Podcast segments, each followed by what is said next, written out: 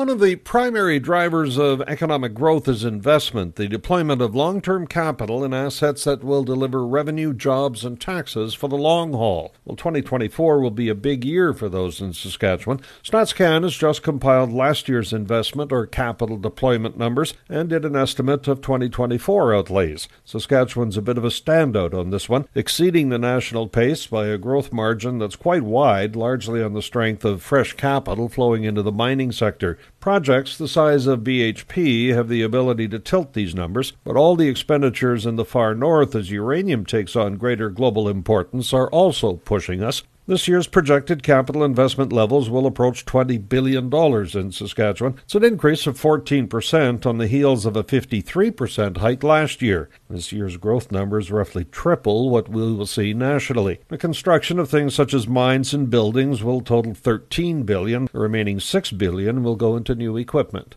I'm Paul Martin.